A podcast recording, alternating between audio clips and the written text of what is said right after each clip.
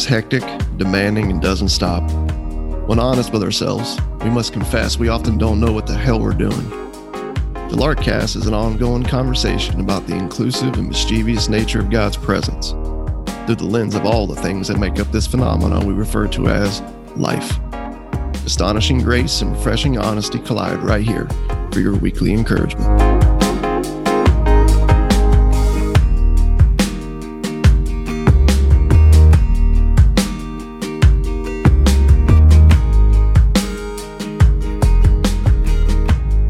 Don't stop singing just because we hit record. The world needs to hear. The world needs to hear the one and only. Don't get shy. Don't be shy, Russ. The one and only, live and in person. Rustolium. That's my stage name. So with a name like Rustolium, what kind of stage do you occupy? Well, that's uh that's neither here nor there. it's not fitting for a lark cast. Yeah, no.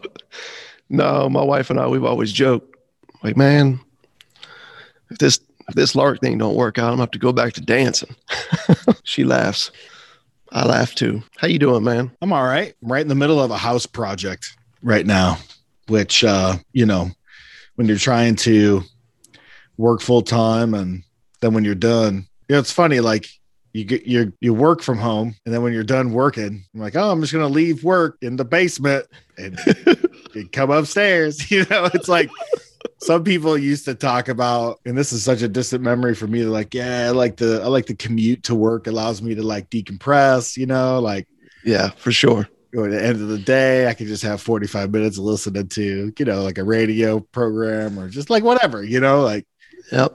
just decompress. There's there's none of that. No, there's none no. of that. But I have found, I will say, I'll, I'll confess to everybody, I am a little I am a little tightly wound. I come across like I'm kind of like carefree, mm. but I Mm. I have a lot of uh I have a lot of um I don't know what you'd call it. You you know me pretty well. What what would you say? Anal retentiveness.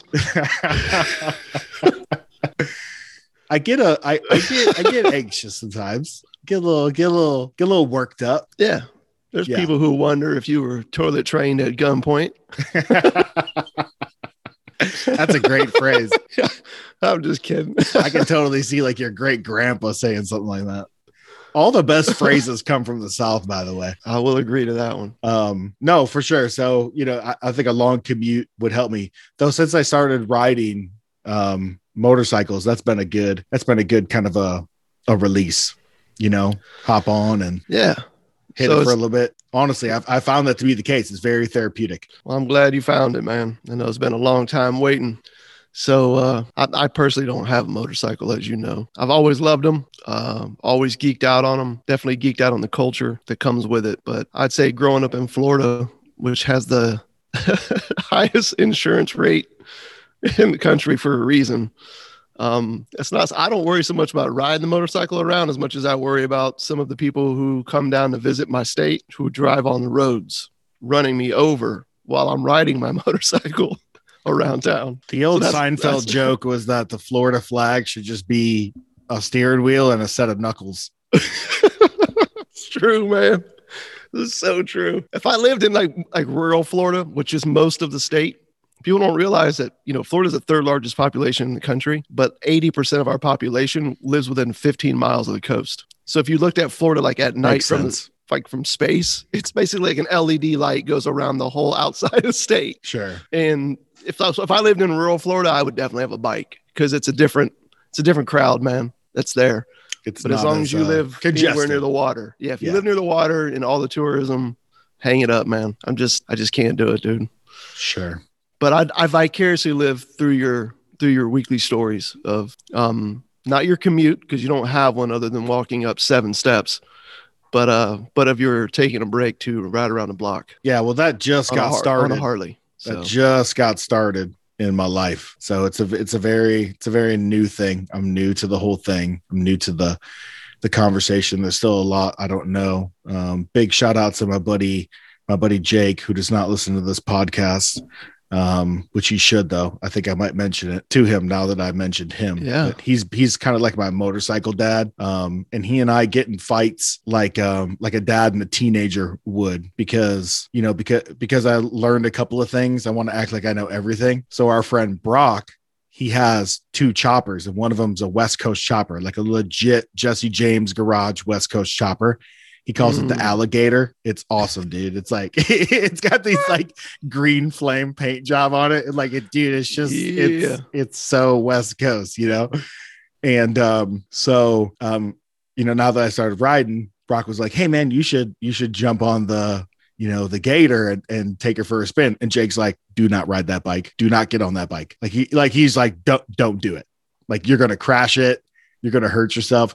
So this past weekend, um, I went for a, a a little ride with with Brock, and I took the I took the West Coast chopper out, and um, I called him up. I go, I called Jacob. I go, dude, you're gonna hate me. He goes, why? I'm like, I took the chopper out. He goes, I told you not to do that, and he was like, he was like, he's like.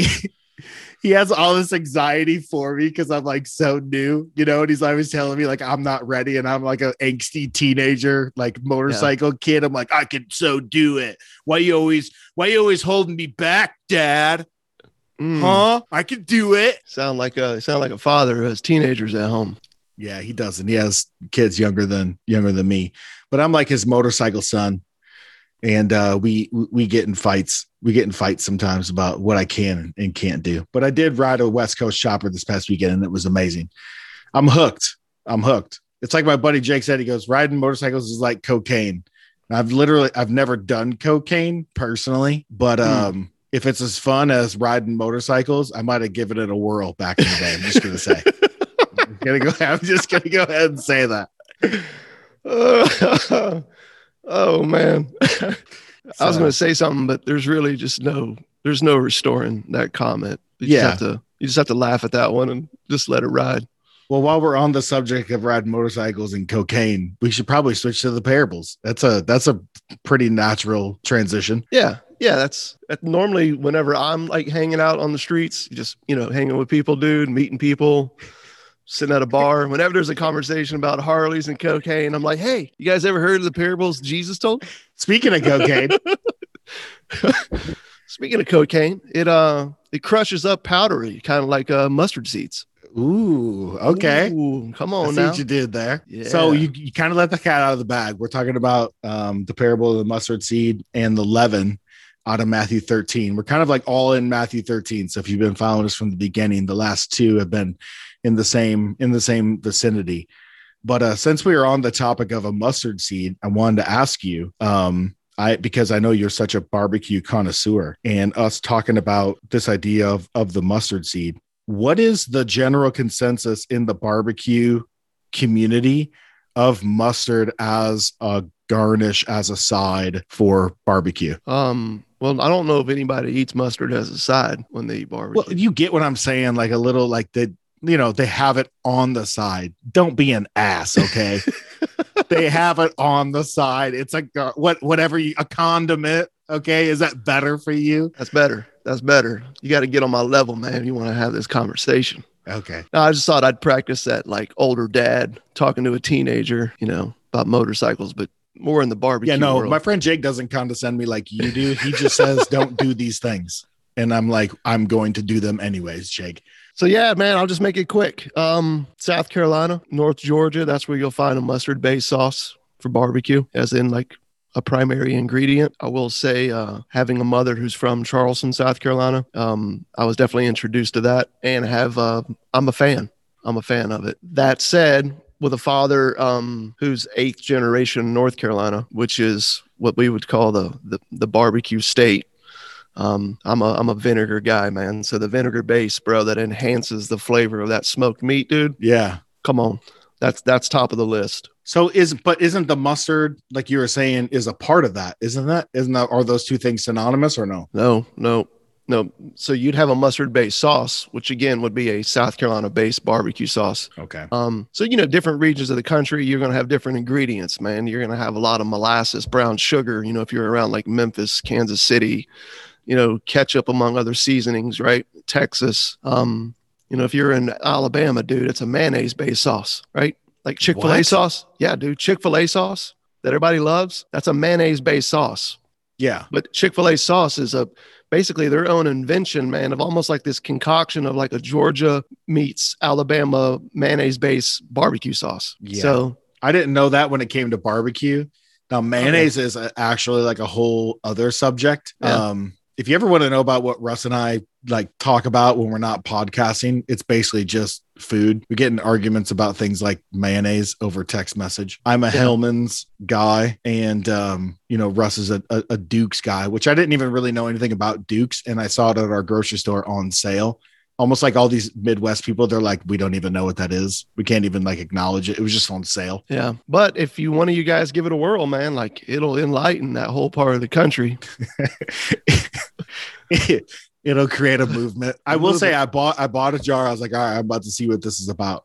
But I didn't think mayonnaise. I, I- obviously, when thinking about like different sauces that go with with barbecue, but I was asking you because I've been to barbecue joints that have straight up like mustard, not like a mustard based sauce, but straight up just mustard. Have you ever seen anything like that? It might just be because they sell corn dogs or hot dogs or something, bro. And you didn't read the whole menu because I can't imagine anybody see, don't, putting don't talk to us about on. hot dog related things because we have we we we got that on lock. So speaking of mustard, that's the only thing you should be putting on a hot dog. If you're putting ketchup on your hot dog, just punch yourself in the face. I don't care if you're five years old and you're listening to this podcast with your mom. If you're in a car seat right now and you're riding around in a minivan with your mom and you're listening to some dude talk about hot dogs, if you put ketchup on your hot dog, punch yourself in the face. Yeah. And especially if you're from the Chicagoland area, your parents should have raised you better. Only mustard on hot dogs. Well, with all this said, um, You want to talk about grace in the parables? that's probably where we need to go. you want to talk? You want to talk about the non-judgment of Jesus in the parables? Yeah. Yeah. We don't Speaking really know if Jesus is is judgmental because he never got to talking about hot dogs. I feel like if we got him on the subject of food, he might be a little judgy. I feel like yeah. Judgy eyes at, at minimum. judgy eyes for sure. He might withhold his words, but he'll have the judgy eyes. yes. Judgy eyes will come out. They have to, man. You know, when you're, you know, when somebody, you know, turns their nose up to a vinegar based barbecue, it's like, dude, just go home. Yeah, you can't be, you know, the maker of all things good, true, and beautiful, and then not roll your eyes at someone that just prefers like frozen food, you know, over like Yeah. handcrafted goodness. Yeah. No, you, you can't. You really can't, man. Like, All right, we're gonna dive in here. I'm just gonna go ahead and read these. They're pretty short. Um, before you read that, dude, I just got to say, would it not be hilarious? Can you not imagine in your mind, like, you know, like, you know, like, spit it out. like, like the, the disciple, like Andrew, you know what I mean? Like, could you see him like at a campfire, dude, like putting some ketchup on a hot dog and Jesus just smack it right Smacks out of it his right hand? out of his hand.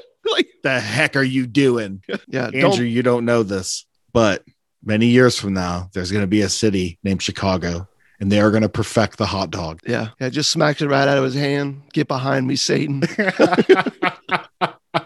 Okay, proceed to the parables. All right, moving on to Bible. This is time. going to be good. Bible time with Russ and Tony. That's what we should have named this podcast. Anyways, okay. Um, it's just three short verses. So Jesus says this He put another parable before them, saying, The kingdom of heaven is like a grain of mustard seed that a man took and sowed in his field. It is the smallest of all the seeds, but when it has grown, it is larger than all the garden plants and becomes a tree, so that the birds of the air come and make nests in its branches. He told them another parable. The kingdom of heaven is like leaven that a woman took and hid in three measures of flour till it was all leavened. So that's it, man. Two short parables, three short verses. We're talking Yeah. about mustard seeds and we're talking about a big lump of dough. Is basically what we're what we're talking about here. Before we dive into the particulars, though, um, what we wanted to do is we wanted to bring up a few themes that are starting to emerge. Now we're in our third podcast on the parables. Some Yeah. themes that are emerging about the kingdom. We didn't want to get into it on the front end. We wanted to share a couple of them so that when we brought up some of these themes, um, you you have something to anchor it to and place it a little bit. But these have been helpful for us.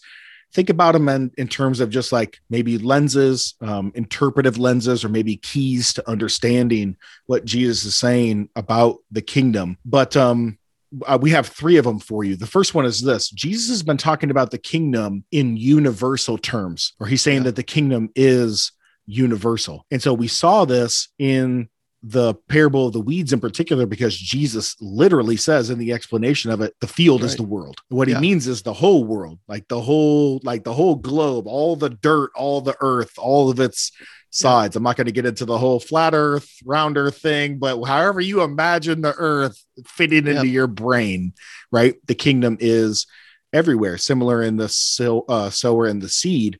The, the father is liberally sowing, right? The word, his son, throughout the entire world. And we see it for sure in this parable here. Yeah. Yeah. It's, um, as you said, like the whole field was sown. Parable of the wheat and the weeds, right? All, every type of soil that represents every type of person and place in this world, and the seed and the soil, rocky, right? You know, roads, you know, all you know, good soil, all those things that were all mentioned in the parable that we hit, you know, prior to that. And in this case, Jesus says that the kingdom of God is like a mustard seed. And I love this. He said, uh, the kingdom of heaven is, is like a grain, I should say, of mustard seed that a man took and sowed in his field. Okay. The word field there literally means earth. Earth. So dirt. once again, Yep. earth. Mhm. Um, and I, and I just, you know, it's a great point, which then goes on to like the second thing that we notice about the parables is not only does he say the kingdom is universal everywhere, but the other thing that we notice that we're learning that we're seeing now is that the kingdom works like a hidden mystery. Hmm. That's another lens just that I think we're starting to pick up on, you know, as we're as we're diving into these. The kingdom works like a hidden mystery. Like in this particular story, Jesus refers to refers to the he says it's uh, the smallest of all seeds. All right, the smallest of all seeds. So the kingdom of heaven is like a grain of mustard seed that a man took and sowed in his field. Okay, everywhere, and it is the smallest of all seeds. It's like this tiny hidden thing in the ground. It's it's almost like uh, unobservable in a way. Yeah, it's like these are not the last three parables. These are not earthly powerhouses. If you're looking for examples, right, of like Mhm. your program or what you're doing in the world, like these are not armies, horses, swords, and torture devices. They are seeds, even smaller seeds, and yeast, just like a lump of dough. And so I think when I hear you say mystery, or when I hear other people say mystery, what I'm what I hear is it's a it's like a paradox it doesn't work according to how we think power works how kingdoms work how god Mhm. would would work he doesn't appeal to like the wisdom of the world so to speak right or as one person said it i was doing a little bit of studying he said the kingdom will rarely be front page news its standard method of operation would be barely visible to the eye of publicity it's M- Yeah. the mo of the kingdom i think what jesus is saying is it doesn't work according to how you think power and kings and kingdoms work it flies under the radar which is it's so consistent of jesus himself like his whole story. Yeah, when you think about like if you're if you want to go into the say like the ministry world and you think about hype and success right. and, and, you know publicity and you know everyone and their mothers seeing it and talking about it and there's a lot stirring around it that's basically the opposite of everything you see with jesus. Yep. and how he describes how the kingdom works. Mhm. it's very simple it's it's in the mundane. It's uh it's it's quite beautiful and restful. Yeah that whole mystery thing has been a bit of a litmus test for me over the last few years. I think to myself if every news outlet celebrity and corporation is getting behind this thing is it really the kingdom of god? Uh, ding ding ding. Yeah. Maybe Yeah. not. And so it's just something to note here, man, in this parable. Jesus said that, just to be clear, the kingdom, okay, uh, is the very thing that's sown. All right. The kingdom is the very thing that's sown. That's not the fruit this- of the thing that's sown Right. That's Right. what I mean by like hidden mystery. That the, the kingdom, therefore, is not something that comes from the seed sown, the way that we often think about kingdom today. it Like, is it's the this- seed itself yeah, we think it's this. If some in some camps, like the kingdom is this thing that's going to come once the world ends, right? In other camps, it's like this thing that we bring and build and can point to, and we can, uh, you know, build up or break down or whatever it is that you know, whatever it is that you feel like you need to do there. Jesus says, no, no, the kingdom is universal and it's a hidden mystery, and it's not something that comes from the seed sown. The kingdom is the very thing that's already been sown. right Okay, which goes into the third thing, which is, is that it's, ahead. it's well, it's actual, Yes. meaning it's it's actual, even though it is unobservable, even though it is a mystery, it is actual and it's currently working. So Yes. go back to the last one, weed and the wheat. You have the seed is sown and the the fruit of it, the program of it is growing just as like neck and neck with the program of the evil one, the wheats, right? Mhm. So it's it's actually at work. If you grew up like I did in the church, you kind of maybe would have got the idea that the kingdom is this like thing in the future that's coming. And now we're just kind of like twiddling our thumbs, kind of like waiting, right, for this king and for this kingdom to come. Jesus tells a much different story in the parables. Yeah, very different. You know, like in this one particular, he says that it's the smallest of all seeds. Okay. But when it has grown, it is larger than all the garden plants and it becomes a tree so that the birds of the air come and make nest in its branches. Yeah. I love that. So this seed that is the tiniest of seeds, something that seems so, you know, uh, you know, that is so obscure, so hidden. He says it grows up into something that's bigger than all vegetables. It literally becomes a tree. And so the beauty here, like the, the thrust of this parable is showing the vast difference between the hiddenness of the kingdom at its sowing and the lushness of the kingdom in its final fruition. Yeah. And who And doesn't like a good tree, dude? Especially on a sunny day. They're hangout spots, right? Yeah. You want to get under a tree. It protects you from the rain. It protects you from the sun. It's a gathering place. Like you get this uh, whole idea of, right? This is this is good. It's like a scene out of Snow White, dude. She's Yeah. just like walking around, you know, like birds on her shoulders. They're just chirping away, and all the rest of the forest animals are all getting along and talking to each other. It's like very, it's very utopic, you know, like it's like it's, It's like a- good. it's good. And- 1960s Disney film. yeah, exactly. and the one thing that's missing from these two parables is something that we saw in the last one, which was this idea of a last judgment or a final judgment. Well, This, that's- is, this is the piece that's missing here. Yeah, which I think goes on to this fourth thing. So, just to be clear here, for everybody who's listening to us, these things that we're noticing about the kingdom in it, that we're finding through the parables one, universal, right? Two, works like a hidden mystery. Three, it's actually present and working. Four, it's always met with hostility. Hmm. And here's where it gets really, really, really interesting in this particular parable. Okay when you pick up from where we were in the last one, Jesus told spoke about the parable of the weeds and the wheat. And in the end, we saw this, you know, um, it's almost like Jesus having discussed the problem of evil and God's ultimate verdict on it in the end of the world in that last parable. It's Right. like Jesus knows their heart and he knows where their minds are going. So he just drops both subjects, the subject of evil and what God's going to do about it. He drops both of them completely in this parable they're gone. It's like uh, I, I, we don't know what Jesus is thinking, you know, just to be clear. But I feel like from looking at the text, I feel like what he sees is a people like our current society caught up in a frenzy and this in this frantic pursuit to rid the world of evil and, and injustice. And since that obsession is so hazardous to our grip on what God is like and how the mystery of the kingdom aces out the evil of our world, he simply doesn't offer any more conversation on the matter. This parable ends, okay, very different than the other one. This one ends with a tree and birds nesting. All you get here is sun shining, birds flying under the shade, and people larking around under the trees. he just, it is nice a beautiful use of the scene. word lark. yes, and goes there. How's that? And dude, if I'm just being honest, on one hand, that's beautiful. And on the other hand, that's difficult because of our obsession with justice, man, our obsession with making the world right in our time and pleasure. You know, it's it's it's it's interesting you bring that up because I've really I reconnected with a old friend recently in the conversation. You know, we got to talking about just good news and and you want to talk about met with hostility. He was a little hostile to what I was saying.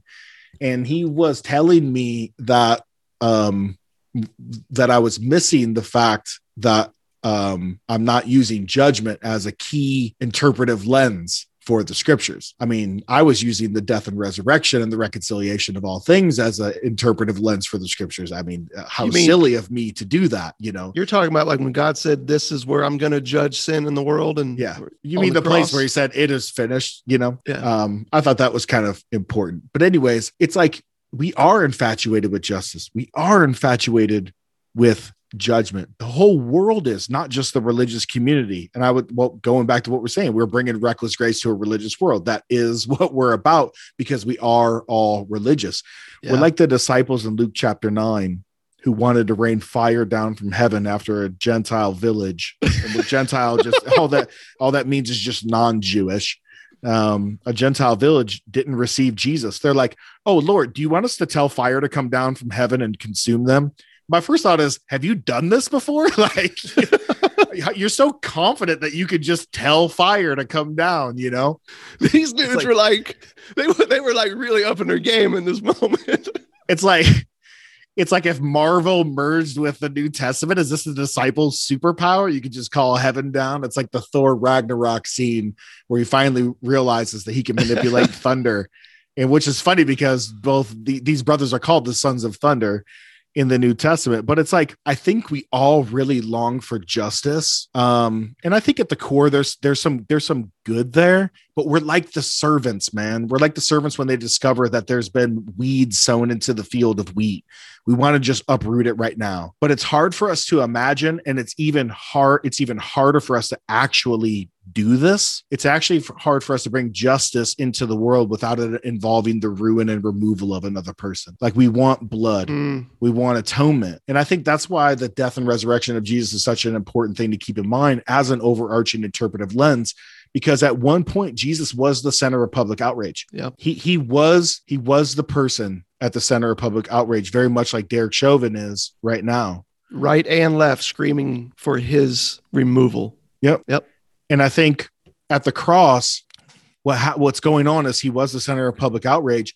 He made our thirst for wrath. He made our thirst for retribution the very meeting place for his loving reconciliation. As they're crying out for his crucifixion, he literally submitted himself to the vengeance and anger of man. Mm. And the very person or the people that you have in mind as the center of your anger, it could be a person, right, that was just recently you know convicted i'm not going to get into that it Yeah. could be uh, it could be a people that carry a certain ideology it could be a people that represent a place that hurt you in the past maybe it was a church maybe it was another group Yeah. Right the very people right you think of at the center of your anger at the center of your longing for justice and just picture those people right that you would love to see removed from the face of the earth dude jesus died in their place Yeah. he put himself in their place. And that's the crazy thing about the cross. That's the crazy thing about the suffering of Jesus. He's the innocent one, and yet he's standing in the place of those who are guilty. Yep. Derek, Jesus died for Derek Chauvin. Jesus died for George Floyd. Jesus died for the elders at that church that hurt you. Jesus died for people who are holding on to ideologies that you would consider threatening to your family and to the world or the country that you you love. Jesus died for the person who voted for Donald Trump last year.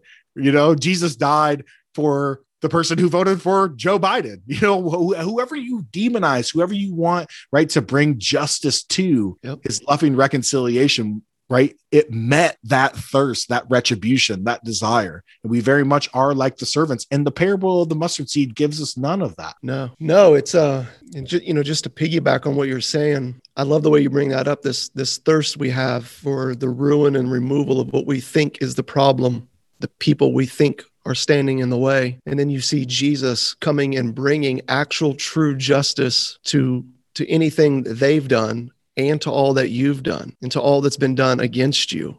Yeah. And so Jesus, instead of bringing ruin and removal, brings rescue and reconciliation through the only possible way. And that's actual true justice poured out on the cross of Christ, the only Yep. one who could actually endure it. You know, because I was thinking about it the other day and I'm like, man, if if if God didn't justly punish the sins of Derek Chauvin on the cross of Christ, then he 2000 years ago, then he didn't justly punish the sins of George Floyd, or then he didn't justly punish, right? Yours, mine. When it, it comes down to it, man, there's a kingdom that's been brought that is universal and it works like a hidden mystery and it's actually present and working, but it is met with hostility because there's just something in us, man.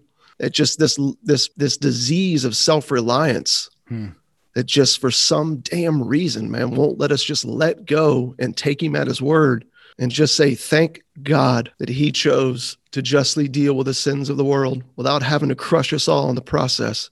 And instead, literally unite us as one people in his risen son. Yeah. That's the gospel story, man. Yeah, and somehow the in an only way that God could is He literally brings justice to the world and it mingles with forgiveness. It's not to our ruin, but our reconciliation. Yeah. And the only justice that we can conceive of or or, or contrive is, Lord, do you want us to tell fire to come down from heaven and consume them? The Mm. irony of that is like they're literally saying that to the Son, who came down from heaven not to consume us with fire, but to reconcile us in his life, death, and resurrection. And he rightly rebukes them after they say that, you know, because he Yeah. knows what he's about to do on the cross. He came for those people who were the subjects of their, you know, desired desired wrath and justice. what a what a thing to flippantly say. hey, do you want us to wipe the, all these people out with fire? It's Yeah. like the worst way to die. it really is, man. That or being eaten by a shark. But what's cool is when you when you pull back and look at it at 30,000 feet and you go, whoa, all this he's done to bring about a relationship. Right. And if we would just pull back and and and allow ourselves to to see through the lens that he's given us through these parables, maybe we could start to see the people around us not as objects of wrath, but what if we actually started to desire the one thing God desires? A relationship.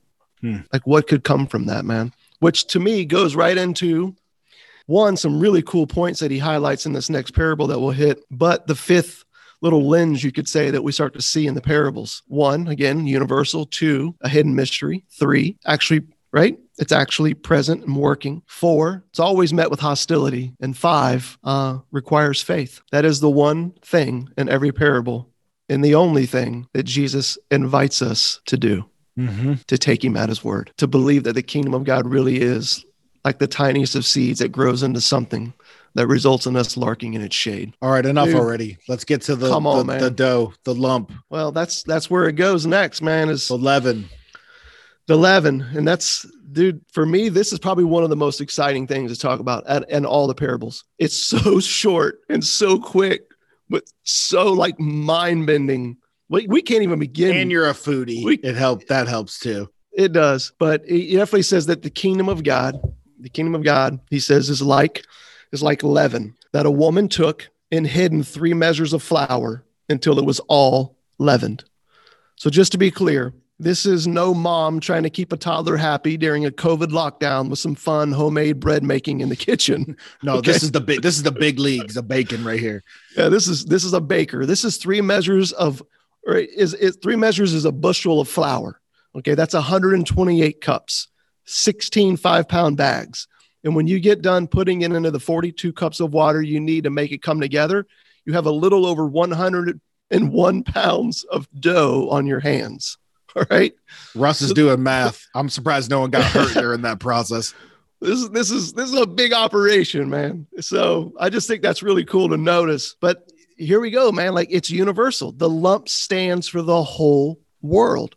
The kingdom is universal. The key is knowing that this lump is still just unbaked bread. All right. Just to be clear. In other words, it's indigestible in its present form. It's incapable of going anywhere on its own, uh, to heaven or hell. All right. So that that's that's the earth, dude. That's it's it's this lump, man, and it's the whole lump, bro. The whole lump, and it's just sitting there. Yeah. It's just sitting there. And what's wild is you really can't do anything with a lump of dough after it's been leavened. Mm, it right. ha- you it requires time yes. and it requires patience. Like if you thought the idea of patience was built into agriculture, which for sure it is, it really it really comes out in the lump here. Oh, so dude. if you're wanting to fast track the work of the king and the work of the kingdom, very much like the servants were in the weed and the wheat, um, this this same the same things at play here, man, with this one. and not you don't get to fast track what God what God's doing. And so yeah, and like just if you want to pick up on that same framework, man, like it's mysterious, right? This is mysterious. It's a it's a hidden mystery, uh, mystery. Notice it literally says the word hid in the parable. Yeah. Jesus takes the hiddenness of the kingdom to a whole new level in this story beyond anything he touched on when he referenced the kingdom being like seeds sown in the ground. All right. Mustard seeds, although they're the tiniest of seed, right? As Jesus said, if somebody really wanted to, they could take the time to dig up mustard You- seeds. You could go find it. You can find it. All right. But yeast, no way, bro. Yeast enters into the dough by being dissolved in the very liquid that makes the dough become dough at all. So there's not a single moment of the dough's existence from start to finish in which it's not unleavened dough. So just as the kingdom enters the earth at its moment of humanity, any in the world, dude, think about that. What Jesus is saying in this story Say it. Say it again. Say it again. What you just said. just about yeast like the, when it enters into the dough okay it's by being dissolved into the very liquid that makes the dough become dough at all there's not a single moment of the dough's existence from start to finish okay now again remember he's referencing the earth as like this dough Right. all right and the kingdom is like leaven so there's not a single moment of the dough's existence from start to finish in which it's not unleavened Mhm. dough, meaning the leaven, the yeast has done its work. So just as the kingdom enters the earth at the at the moment of creation, think about it like that. There's never been an unkingdom humanity anywhere in the world because the earth never existed separate from the king who made it and holds it into his very existence.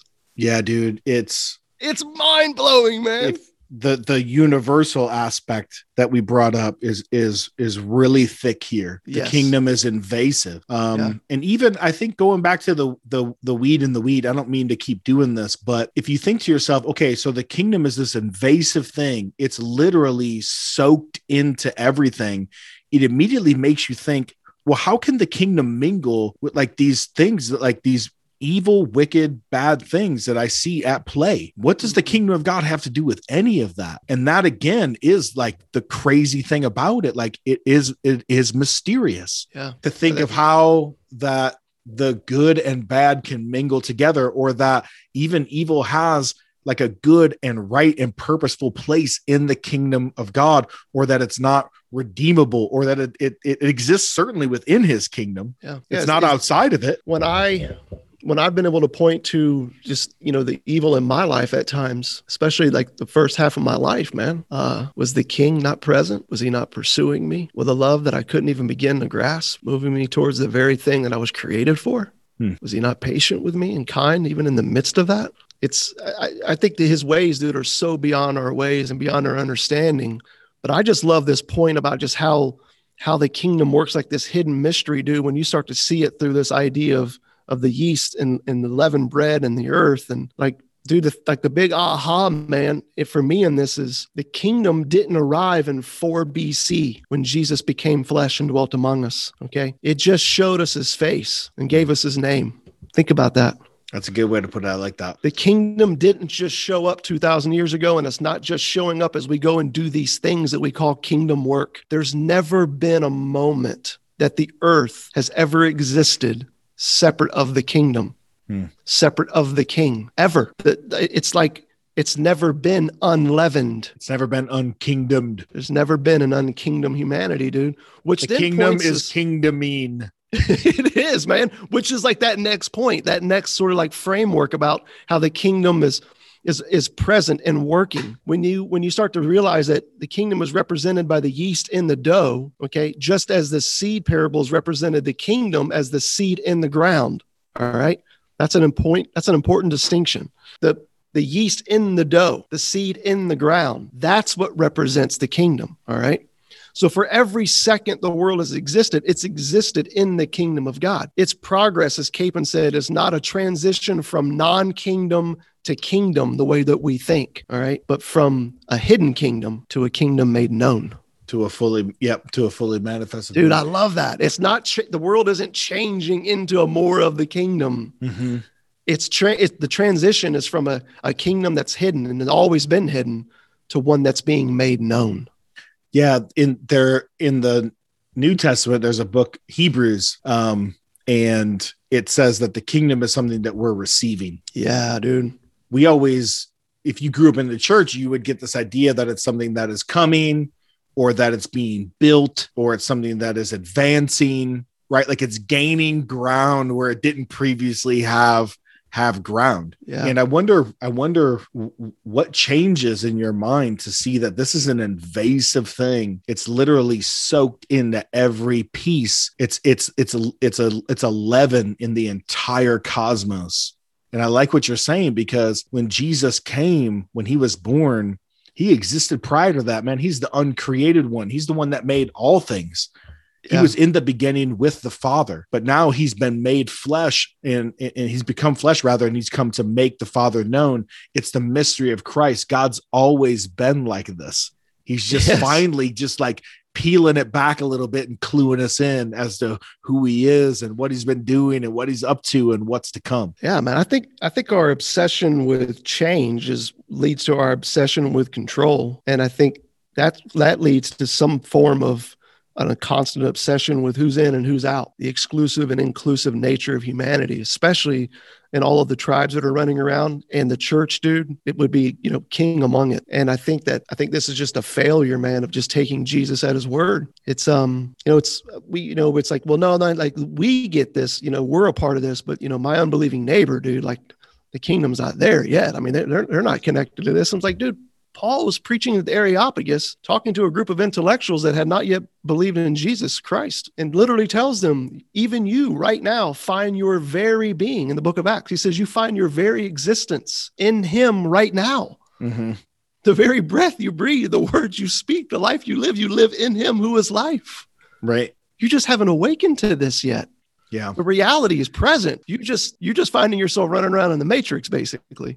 Well, even going back to the sower and the seed, like even the responses that you see in that parable, I like how we'd like to bring those up like they're almost like permanent categories for people, yeah. you know? And it's like, great point you know, and eh, I, I I have a good bud. I just had a cigar with him the other day. He's a he's a youth leader at a local church, and he got done listening to our podcast on the sower and the seed. And like that Wednesday, like his the youth pastor was bringing that up. And of course, what's the what's the main thrust of it? Let's just bypass the sower went out to sow, bypass the whole gospel story, bypass yeah. everything. What's what soil are you? What yeah. soil are you? And they're like that it's like we treat them like permanent categories and it's like dude like look at like everyone who is a you know a quote unquote hardened path man maybe in the moment dude i've been all those soils exactly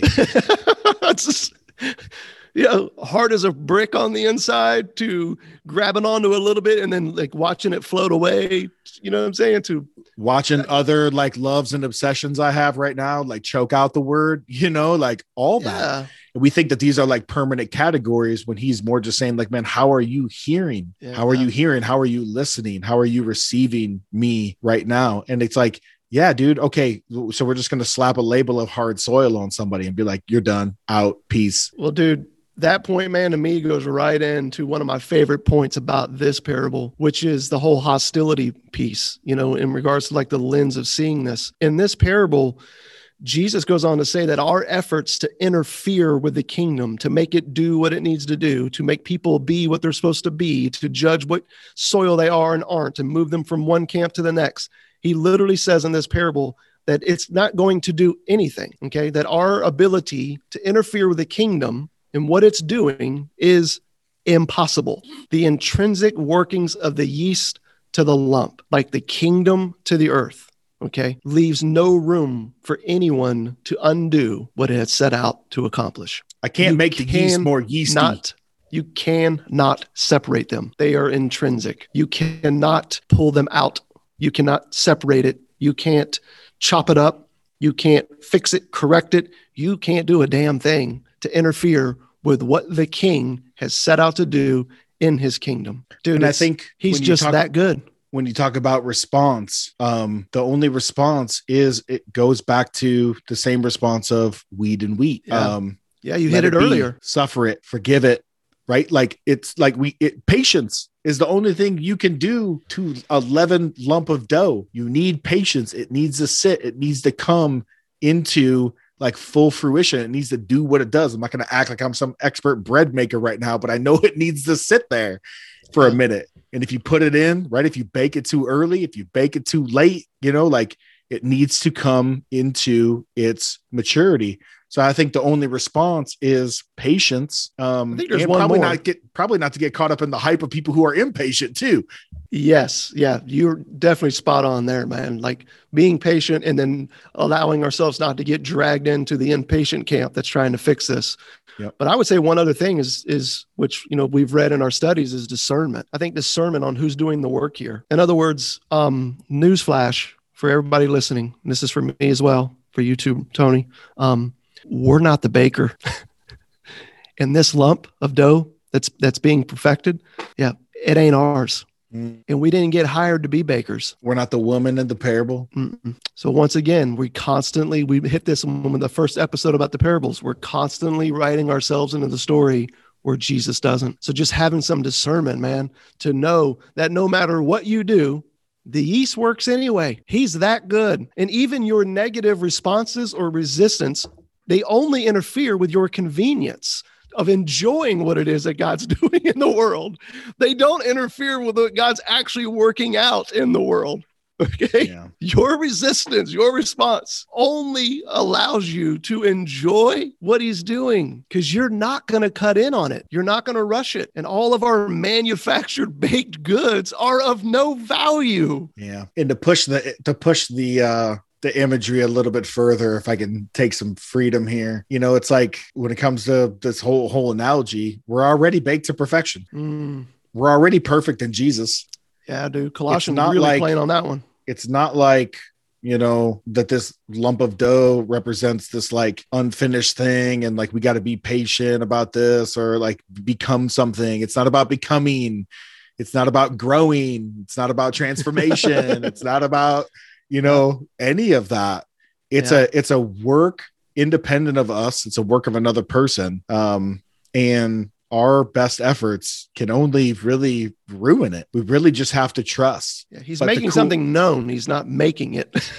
Yeah, but we're already baked to perfection, man. We're already righteous in Christ. We're already perfect in Him. Um, hidden literally says we are hidden in Christ, who is our life. Yeah. Dude, what is there any better news than that? Nope. And the journey in front of us is a is a, is a journey of trust, where we're learning to enjoy what it means to to walk with the God who's who's made us and who's made those around us. Learning the beauty and the art of friendship, man, and the joy of that. That's mirrored in the Trinity. Getting back to this dance, it's we're we're, we're like, you know. So we've talked about in the past, man. Like our our journey isn't uh as you said becoming something we're not. We're we're getting used to who we really are already in the risen Savior. Imagine if this parable was like uh, the kingdom of God, of God is here's a bunch of ingredients. Good luck.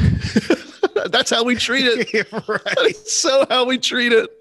It's like no, there's there's this like borderline. I'm not even gonna say she's a professional. She's just like she knows what the hell she's doing. Yep. She has all the ingredients and she knows exactly what needs to go down at exactly the right time. And she is baking a ton of it. Yeah. Um, Just so we're clear, it's already she's already leavened. It's already done. and in the end, it's gonna be it's gonna be good, man. It's gonna be good. it is, and I think there's such a relief in that, man, because Exactly. especially in the ministry world there's so much uh there- there's so much attention right now and effort being poured into trying to engineer the kingdom and i think it's because we believe it's something we can actually manufacture yeah, dude. there- all all all it is is trying to put together um a recipe. All it is Yeah. is just trying to figure out, right? Like we're grocery all list. trying to find the yeah we're trying to figure out the grocery the- list.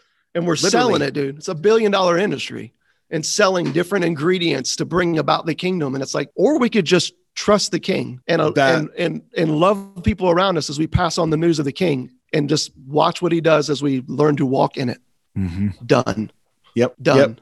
We're worrying and scurrying about to put together the perfect grocery list and recipe when the whole whole wow, this lump is just sitting there right on the table, leavened. Yeah, mm. And just to think that this thing's gonna, dude, it better than the better than the the most glorious Twinkie you could ever imagine.